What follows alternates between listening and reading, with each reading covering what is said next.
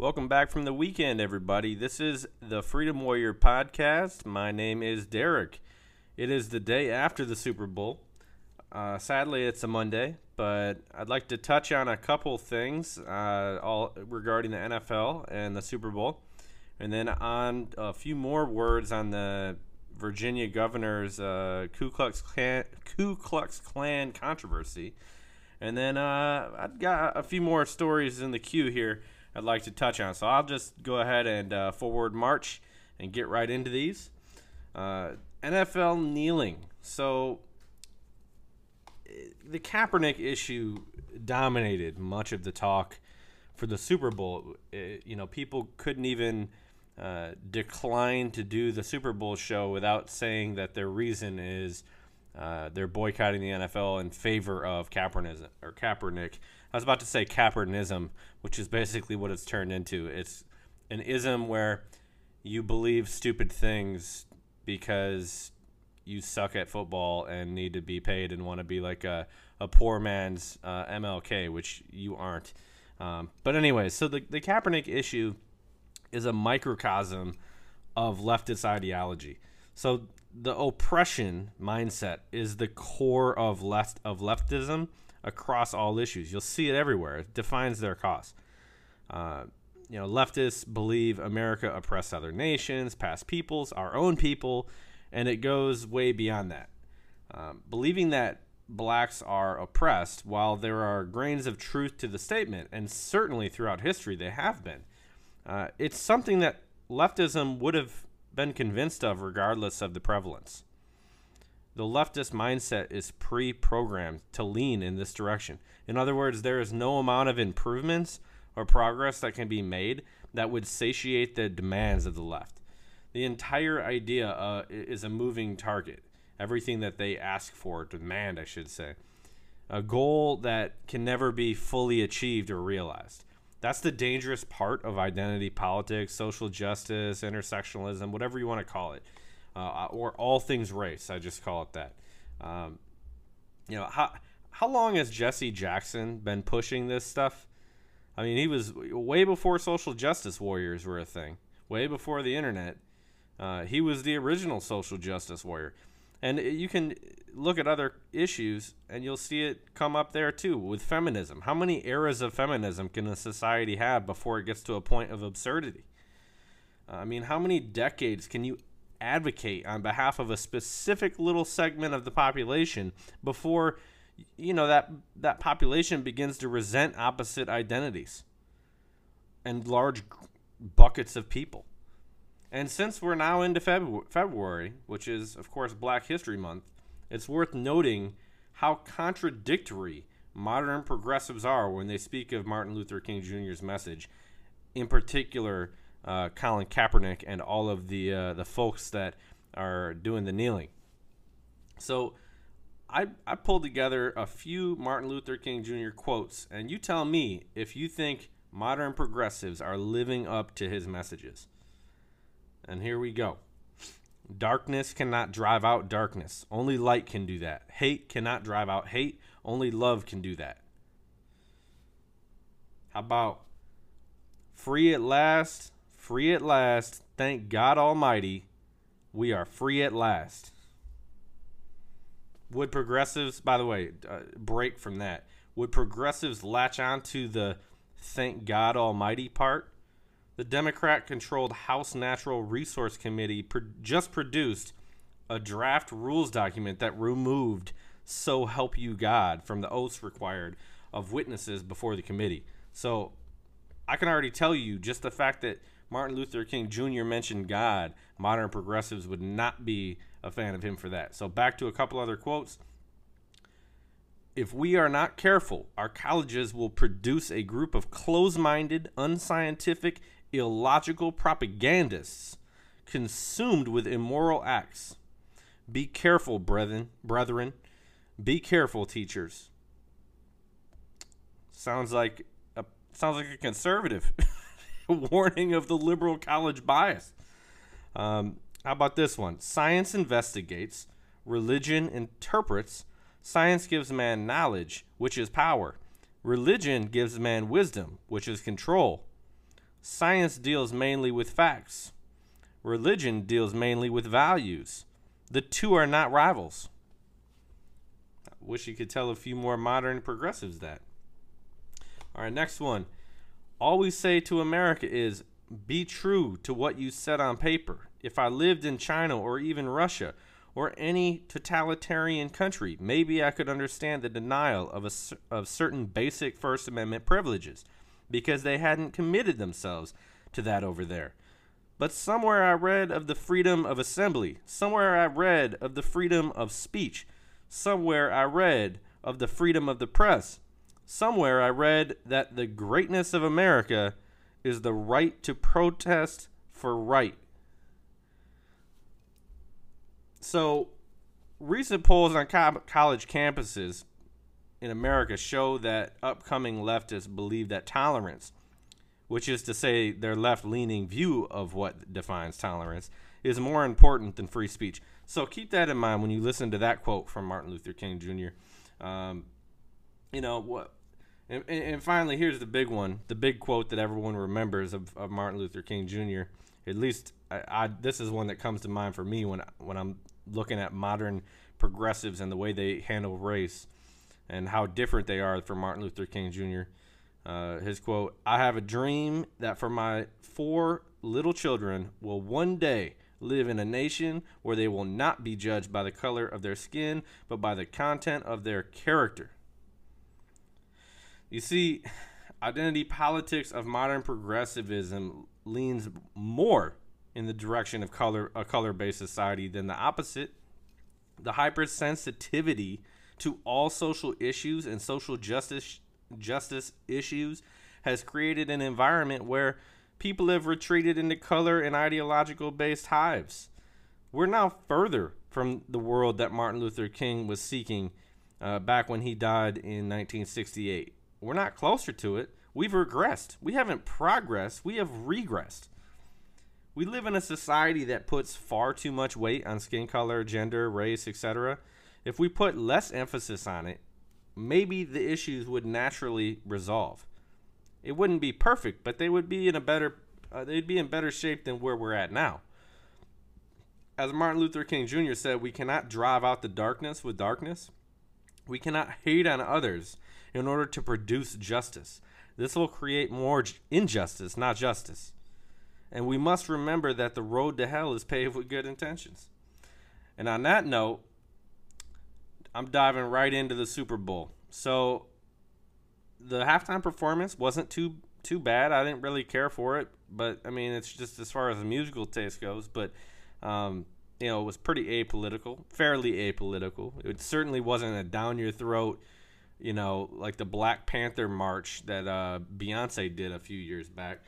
And you know, he was pressured. Uh, Adam Levine or whatever his name is from Maroon Five. I mean, he was really pressured to do the full SJW routine and kneel and do everything, but he didn't. So that's uh, pretty impressive on his behalf. But um, I have to say that the the ads though were really uh, a couple of them were kind of over the top and annoying. Uh, one of them was a an ad about a Toyota female. Uh, it was by Toyota about a female uh, football uh, athlete who made a uh, got scholarship or um, you know made a team somewhere, and the ad was just over the top. You know, uh, in your face, girl power. You know, it, it was a, a lot. So my wife thought that this ad was a great message, but I just couldn't hold it in. I, I I told her there's there's nothing good about telling young girls that they should or can play football. Football is a gladiator sport. It's not exactly a sport that is uh, what I would want my daughter getting into. I wouldn't even want my son getting into it. But uh, at least you know in MMA, they have women only divisions, so they're actually competing against other women. We're trying to they're trying to get us to celebrate women joining men at the college level to compete in a physical gladiator sport, which is uh, ridiculous. It's a bad message. It's a horrible message. Um, there's no way women should be playing grown man football. It's a disaster waiting to happen. People are going to be seriously injured if they think that's you know what what's right. Um, but the ad ended with this girl or this woman, I should say. To be fair, a woman named Tony. Uh, forget her last name, but her name uh, is not really too uh, pertinent here, other than to say in the ad they closed by saying uh, Tony was saying that, but I've never been a big fan of assumptions. So, you know, basically telling you don't judge a book by its cover because just because I'm a woman doesn't mean I can't play football. Well, if the assumption you're speaking of is that women can't play football, well, then there's good reason for it. The fact that one woman found a way onto a junior college team is, while significant and historic, not going to change one damn bit when it comes to the capabilities of women being able to compete with men in a sport such as football. Do people genuinely believe that the reason women aren't playing college football on Saturdays or Sundays is because of assumptions? Is that what people really believe? I mean, the reason that the reason is that the female body is not nearly strong enough to compete with the fastest, strongest, quickest, and and most skilled uh, male bodies out there competing on the other side of the fence amongst themselves. 99% of men aren't fast enough, strong enough, etc., to go play college football. Even most male uh, high school football players who are good at football. And then, even more so, uh, when you talk about going pro. No woman is ever going to go pro in football. Get out of here. It's not happening. Um, yeah, so I mean, 100% of women are not fast enough, strong enough, talented enough, etc., to play professional men's sports. And I mean that across the board. Why are we pushing them down that path? If the goal is to create, uh, you know, more women's sports, I'm okay with that. But if the goal is to pioneer the way for women to have a more broad role in men's athletics, it's a fantasy, which is why this movement deserves to be owned by the left. Their cause is one fantasy after another. It's what they deal with. Their their currency is fantasy. Selling selling fantasies. This goes back to the uh, the agenda to push women into any and all male spaces. Why aren't there more equal uh, 50-50 representation in STEM fields? Why aren't there more women in fill in the blank? You know, it, there's always something that why aren't there more women doing this? Well, maybe they just didn't want to do it. Isn't maybe it's just that simple. Well, why why do you overthink it? You know, the guy who got fired by Google for expressing his uh, opinion on this subject, he had a valid point. He said that, you know, basically that men and women have different interests, passions, and desires. And he backed it up, you know, with research, and no one really cared, and he got fired, and that's it for him. But his his point is valid. Stop trying to push women into lanes they don't even want to do. Not to mention the lanes where they will perform well below the male equivalent. I mean, this is that comment's directed at the the football ambitions, not the STEM jobs. But I'm just saying that you're not going to do well. Why are you going? Why are you going down that path? The same applies to women in combat arms. I'm I'm fine with women. I'm I'm, I'm happy women are in the military. I love it. I'm glad we have, you know, every capable warfighter there, you know, contributing in the fight across almost all uh, MOS lines in the Army or jobs in the Army. But there are certain things that I just don't think you should be pushing uh, to break down these these barriers. The barriers are there for a good reason. Some of them are just, you know, innate and physical, and you just aren't going to change it. Let women do what they want. Let the chips fall and just let it be play the ball where it lies, to use a golf analogy. Just play the ball where it lies. Stop trying to change everything. It's not like they're oppressed. That's not why women aren't in football.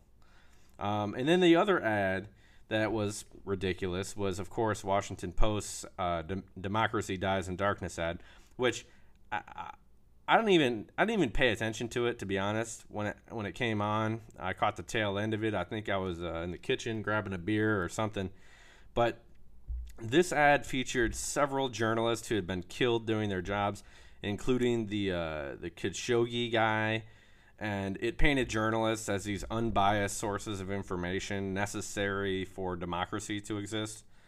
Are are there any other professions that pat themselves on the back as often as journalism? I I, can't think of one. I mean, I, I've I've been around a, a career field in the military where you know, these people could rightfully so pat themselves on the back and no one would say a damn thing because they earned it. But they don't. They're humble. Who sits there and just pats themselves on the back like, ooh, the world would fall apart if I didn't do my job one every day. Good thing you got me. No, you're saying that because you're insecure about it. That's that's what's the problem. Um, you know, I was in a big studio in Washington D.C. a couple weeks ago, WTOP Studios. They have a new studio they're opening up here in Virginia, and uh, or in well, I think it was in D.C. technically. Um, anyways, uh, well, maybe even technically Maryland. Who cares? It's a studio, and uh, on their it was, it's by the way the same studio that the governor did his infanticide uh, interview uh, this past week. But in the studio, they literally wrote out the First Amendment on the glass windows of their main conference room. And then when they were giving me a tour on it, they said, "Oh, and we take this so seriously because you know we're in we're in journalism where you know the First Amendment is so important to us." Well, I agree that it's imp- important. I'm all for the First Amendment. It's just that these people are so full of themselves, as if news wouldn't spread without them like information would just hit a brick wall and never get, get find its way to the people. When people call them the enemy of the people, they do so because so much of the media fails to cover things fairly. It's not even close in the case of organizations such as the Washington Post. At least Fox News admits to having a right leaning slant. Washington Post, New York Times, CNN, etc., ABC, CBS, all of them they claim to be unbiased on the middle of reporters, which they are clearly not. And anyone that can judge somewhat ob- objectively can see it. And on that note, I want to take a moment to just tear into the Washington Post because uh, they are close to this uh, Northam uh, KKK controversy going on up here in Virginia. And uh, they're they're a bit of a, a, disgrace, and I can't I can't even stand saying the words Washington Post. They're so they're so shady. Uh, and and by the way, that let me hit on what Tucker Carlson said over uh, a few weeks, a few days ago. He said it's not a newspaper; it's a newsletter for the Democratic Party, which uh, that's that's pretty damn valid. That is pretty damn valid.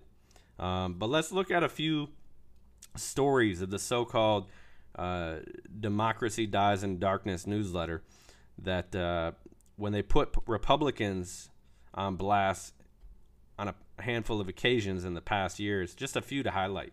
Uh, back in 2012, the uh, the Post published a 5,400 word expose claiming Mitt Romney pinned a kid down and gave him an involuntary haircut in 1965 when he was in high school. So 65 versus Northam, Northam's um, 1984 KKK costume. And then, you know, they just they couldn't find it in them to dig in a little bit to Northam, you know, 20 some years later when he was in his mid 20s. So democracy does in, uh, die in darkness, but they intentionally leave the lights off when it comes to potentially damaging information of a local Democrat politician. And then let's go uh, at a, look at another example. Back in 2011, they did another long expose charging Rick Perry uh, that uh, on some crime that he had a, a rock on his property that he leases out that had the N word painted on it that had been painted over with white paint. Now, how does that compare to Governor Blackface or Governor KKK? I mean, talk about leaving no stone unturned. They're they're literally digging up stones on a Republican's, um, you know, uh, leasing property or leased property. Who knows? Probably came with a bucket of paint and and some fine tip uh, paint brushes. I mean, what the heck is going on, Washington Post? You're over here finding literal rocks and you're ignoring a yearbook that's been sitting in a library for the last, uh, you know, 30 years. Uh, so then go go forward into 2017, and this is touches back on Northam. Uh, in in 2017, the Post editorial board jumped firmly into Northam's camp and they it included a gushy editorial on the night of his victory party over uh, Gillespie, romanticizing the quote the the triumph of decency over dread, arguing that you know Northam's campaign relied on decency, civility, and fear, while Gillespie's uh, resorted to fear, dread, and a uh, barely veiled racist coding. Um, so the editorial board apparently forgot that the pro Northam's uh, Latino Victory Fund's nasty ad depicting uh, scared minorities finding themselves in the crosshairs of a Confederate flag flying pickup truck driver with a Gillespie campaign sticker. So, on that note, it's also worth following up that the lieutenant governor of Virginia, Justin Fairfax, has new allegations that were surfacing just this afternoon or, or yesterday. Um, it's a, of the Me Too variety. Another, you know, random woman went to the, the Washington Post and claimed that he had sexually assaulted her back in 2004 at the DNC convention in Boston. A woman by the name of Vanessa Tyson, who is also a professor. What is it with these professors? Um, okay, so Fairfax denied the allegations, which is pretty routine at this point, especially if all she has is her word. Um, and and I guess it's you know regardless of evidence at this point, that's probably what's going to happen. But in his denial, this is this is Fairfax's denial, by the way. He says the person reported to be making this false allegation first approached the Washington Post, one of the nation's most prominent newspapers.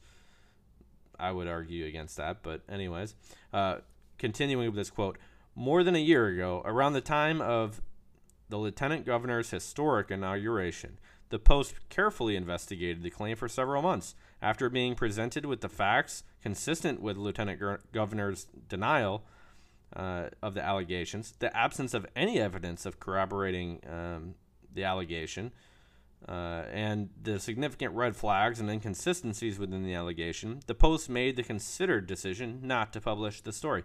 Oh, gee, that sounds pretty damn uh, similar to Kavanaugh. Yet Washington Post sure was eager to run with all of that nonsense. And I will say this too. If you have a sexual assault allegation against a prominent Democrat, don't go to the Washington Post. This is the same publication who drips saliva from their mouths whenever a Republican scandal pops up while actively avoiding countless Democrat scandals, including the huge ones this week from Governor Northam on the abortion issue and his uh, KKK scandal. They didn't dig into that even a bit during the uh, the election uh, and before.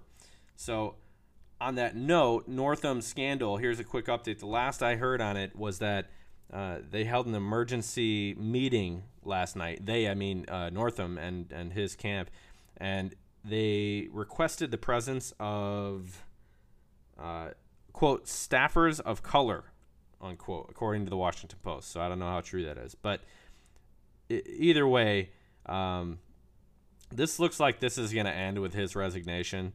I can't imagine there's any way that he you know finds his way to wiggle out of this at this point. Um, it, he admitted to it and then he backtracked. And then, while backtracking, he said that he does he did indeed dress in blackface on a different occasion as a moonwalking Michael Jackson. So now it appears as though he has a habit of dressing in blackface or KKK attire because you know the apology was probably legit. Like that was him. It's on his page in the yearbook. Um, and then on top of that, he admitted to moonwalking as a black Michael Jackson. Um, so it's been a complete disaster for him. So I, I would fully uh, suspect that he'll be out within the next 24 to 48. Um, tellingly, the mainstream media and Democrats uh, latched solely onto the picture in their calls for the governor's resignation. The, re- the reaction from the same people regarding his apparent advocacy for infanticide just crickets, nothing. So, you know, I think there's a good chance that somebody friendly to the Democrats put this out when they saw his horrible debacle on that radio show talking about infanticide. I think I think they had this dirt on them the whole time. They were just hoping that they were the ones to to do the um, releasing. Now I know that there was somebody um, on the right who put this out. I think it was over there at Big League Politics, but still, that doesn't mean more than one person didn't have this or someone didn't come forward with it before. Um, so, anyways, not to be outdone by the mainstream media's utter lack of interest in checking out Northam's past prior to the big story, uh, Google continues to show why they can't be trusted. When I typed Ralph Northam big league politics into a search bar, the story didn't even come up on the news tab of Google's front page. I mean, it came up, but it didn't come up from the original source, Big League Politics. Instead, all I got was, uh, you know, all the mainstream sites had their stories there, and and here it is in order. I took I took note of all of them in order from top to bottom of the page, and tell me what stands out to you. Uh, mind you, I'm googling the actual name of the conservative site with the name of the governor and the scandal. The, this should be the top headline. Should be the original big league politics, uh, you know, page and story. Instead, I got a story from Washington Post, NPR, Newsmax, New Zealand Herald, Wall Street Journal, New York Magazine, CNBC, Vox, Washington Times, Fox News, Washington Post again, Columbia Journalism Review, Washington Post again, PBS NewsHour, Washington Post again, New York Times, Slate, The Hill, Washington Post again, Think Progress, Business Insider, LA Times, and Washington Examiner. So Washington Post got what? Four? One? No, I'm sorry. Five. Five freaking times the Washington Post was linked to on the front page when I Google big league politics story that they broke. They broke this. This is like the break of their lifetime. I mean, whoever the reporter was, they got that that juicy uh, story. I mean, they that that's the the story of their life. And you're telling me that this is completely not suppressed. It wasn't even on the front page. It didn't even make the bottom of it. Google completely suppressed this other source. Um, so there you go, Google. What a joke they have become. I mean, anyone with a finger and a keyboard can type in the same search and they'll see the same bias. And by the way, on the subject of that blackface picture, how, how is it any worse than Barack Obama attending for years a church run by racist, anti Semitic pastor Jeremiah Wright? And how is it worse than Democrat politicians cozying up to the racist anti Semites like Louis Farrakhan and Al Sharpton? I mean, how is it worse? I, that, at least that's just one picture. What what are the what's the excuse of all these other prominent Democrat politicians taking you know smiling uh, photographs, grinning there next to Louis Farrakhan, and going to Jeremiah Wright's uh, church for years? I mean that you don't have an excuse there. All right, next up, Elizabeth Warren's wealth tax. So over at Wall Street Journal today, there was a story by Alan Cole who had a piece uh, about the new progressive wealth tax. So, uh, Senator Elizabeth Warren has proposed a federal wealth tax, which is 2% annually on assets above 50 million and 3% on assets above 1 billion. However, it's it's not the tax that the con- the taxes are concentrated wealth, but that it does so clumsily. It it it taxes on capital already that already exists in the U.S. and there's good arguments they should, but in failing to distinguish the difference between these uh, taxes on wealth, uh, Senator Warren has failed to, you know, understand basic precepts of uh, economics, tax policy, and their administration. So, a couple problems with this. One is that net worth is really difficult to measure. Uh, oftentimes, there's nothing to base the tax on. How do you tax money that doesn't move if there's no transaction? Um, you need to adequately and accurately be able to, you know, measure worth and measure wealth before you can go around taxing it with some generic two percent, three percent tax on all you know assets over X dollars. And then also, not all wealth is the same. So policy needs to reflect this, and it has for a long time. But um, you know, Warren's solution just doesn't make these uh, necessary distinctions. So assets vary greatly. Some taxes are best taxed, uh, as the piece uh, talks about, on a percentage, while others are best taxed as a percentage of the return they produce. And and you know, wealth in expensive homes is not as socially valuable as wealth invested in business ventures. That's, I mean, that's that that alone should make this this tax proposal by Warren um, ridiculous. The fact that you're just weighing those equally. Someone owns a super expensive home, uh, and you're going to tax that in the, to, to the same degree that you're going to heavily tax, you know, uh, wealth that's invested in business ventures, things that, you know, maybe provide a, a tangible benefit to society. And also, these taxes have already existed on capital for a long time, and they've had their flaws, but they're the result of years of experience and evolution working their way you know around the administrative state and economic characteristics of each kind of asset uh, elizabeth warren's choice to pass all of that and then just invent a tax of her own it may mark her as a bold thinker in the eyes of her base but uh, it shows that she has a utter lack of sophistication on this subject it's just nothing more than another generic proposal aimed at low information voters to generate another revenue stream to fund, you know, the administrative state. It's not a serious proposal, in other words. Um, another uh, piece on Wall Street Journal. There's a letter uh, from a California resident who was warning of the problems he was seeing in his state. On uh, more specifically, the tax burden in California uh, continually growing and and being increasingly concentrated. Um, he I guess it, like 150,000 families pay about half of the state's income taxes in California. So if even 10% of those decide, "Hey, you know what? I'm done with this. I'm done with all these taxes. I'm done with all these other issues that are going on in California like homelessness and and drug abuse and you know needles on the streets and you know feces. They need to actually have like a feces a poop patrol to go around making sure that when you step on public grass, you're not stepping on feces, um, human feces, not dogs. Like unreal. Uh, so you know, ten percent of those people, if they were to just say, "I'm leaving for uh, greener pastures," maybe Texas. I don't want to be taxed at all. Um, that that hole in the budget would be debilitating to Californians.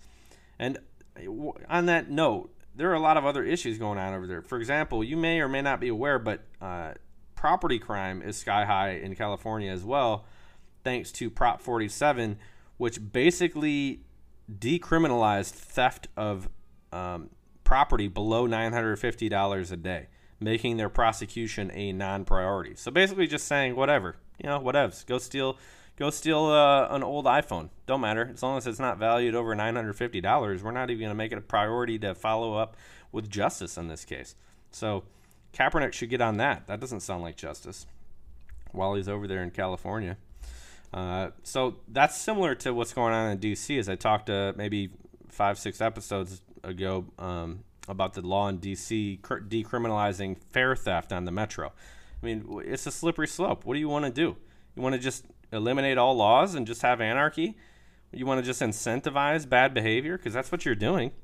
And also over there in California, apparently building permits in some areas are taking up to 18 months for approval. So why would millionaires and billionaires want to set up shop here, where it's going to take you forever just to do, you know, even move forward uh, with a uh, a house or a building, and you're going to get the living crap taxed out of you. So what will they do if they decide to leave? I don't know, but uh, I have to say that's for California to to decide because you know they're not going to listen to any uh, moderates or any certainly any right leaning people, even though they probably should because you need to balance that out. It's too one sided over there. You're getting to, uh, a good glimpse into what what's going on there. Um,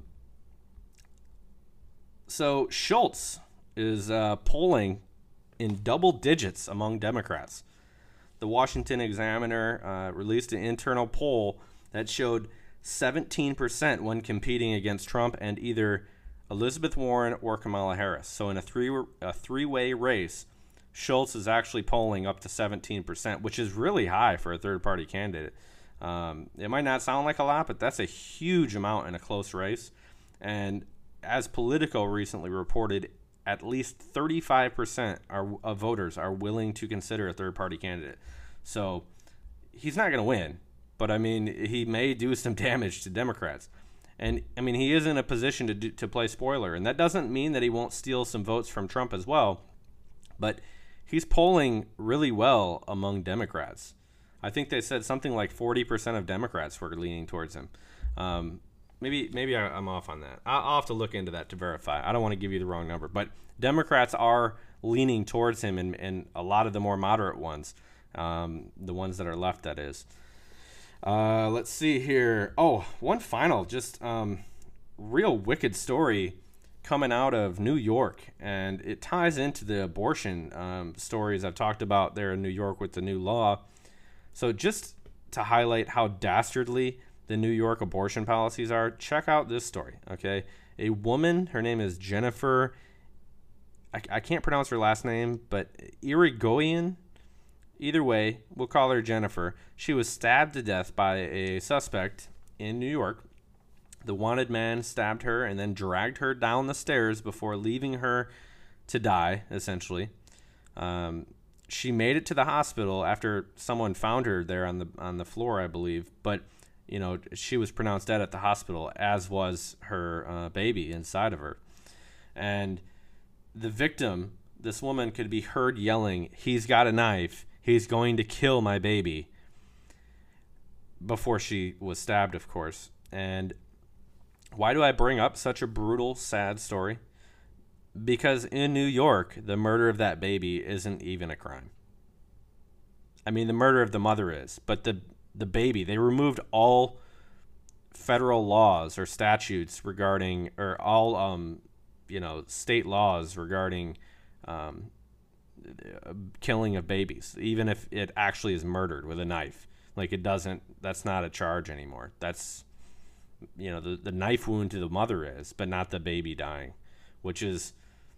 I mean, what more can I say? A woman is out there like crying out that he's a, he's going to murder my baby essentially and that's exactly what he did and that's not even a criminal statute in New York.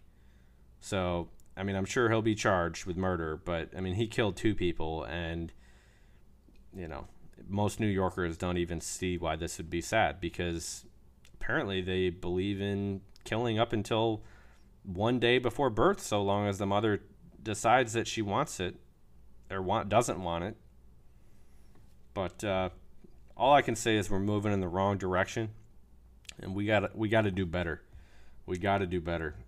Uh, also, one last story, since I guess I got time for it. Uh, more White House leaks um, over at Axios, a left-leaning uh, outlet. They published a bunch of uh, Trump's private schedules, which is, I mean, it's not surprising at this point, but the big reveal was that 60% of his time was spent in executive time, which is, you know, I, I've deal I deal with a lot of uh, people in, like on executive staffs, and uh, we block off a lot of time for them to have to themselves where they're still working, but it's not necessarily categorized on their calendar. Well, that's essentially what was happening here, and you know, it's just so that principals can get their work done.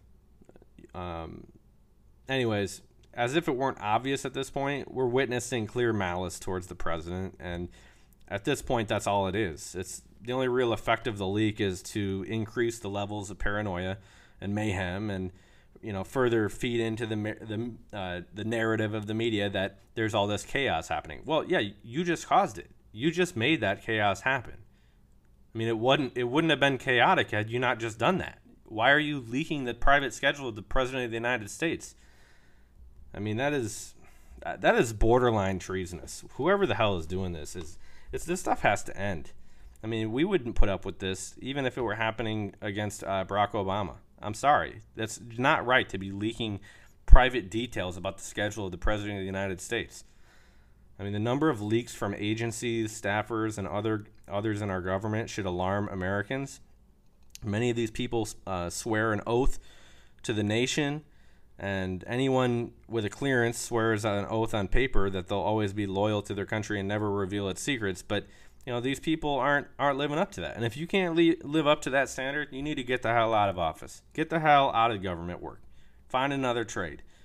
But let me tell you this: the big the big takeaway from this was that you know he's he's lazy because he takes up 60% of his time he isn't even actually doing you know they aren't saying what he's doing he's just in there tweeting or something no maybe he just doesn't want you to leak all of his stuff because obviously you're in his administration somewhere and you're leaking all this crap so good thing he didn't say what he was doing because you would have leaked it probably a year ago so on that note screw leakers you know, love all you Americans, all you people who love freedom.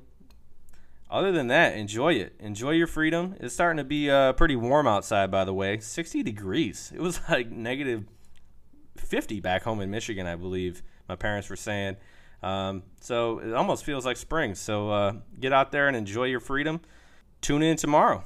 Also, if you could, go ahead and subscribe to the podcast at whatever source you use to listen to this podcast, go ahead and also share. I don't mind at all.